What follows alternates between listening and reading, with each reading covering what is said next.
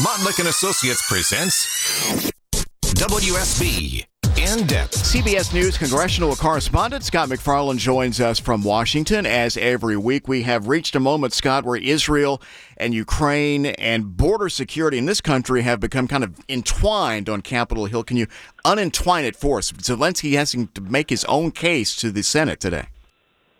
Yeah, he'll appear via a closed circuit, closed door Senate meeting today to make his case for aid for the battlefront, for the war against Russia. And that aid package that has been proposed by President Biden is in such a fragile position right now.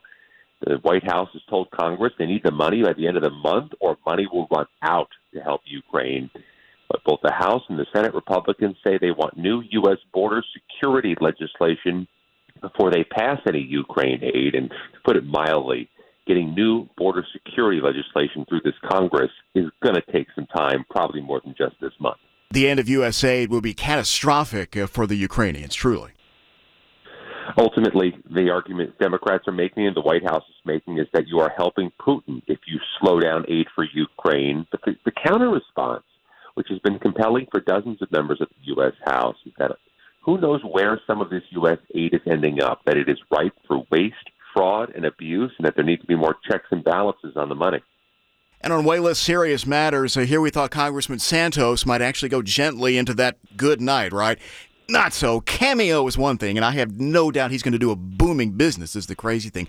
But, you know, he's threatening some revenge. Could he cause any real trouble for anybody on Capitol Hill? I think George Santos um, is somebody who thinks he's got goods on his colleagues, but George Santos always talks a good game. It's part it's part of what caused his downfall was that he was having a flirtatious relationship with the truth. George Santos liked the platform that he was given during his time in Congress. He would pursue the cameras. If the cameras didn't pursue him, no surprise he's talking and trying to make noise. I would watch the movie about George Santos. You'd guilty pleasure. You'd watch it too, right?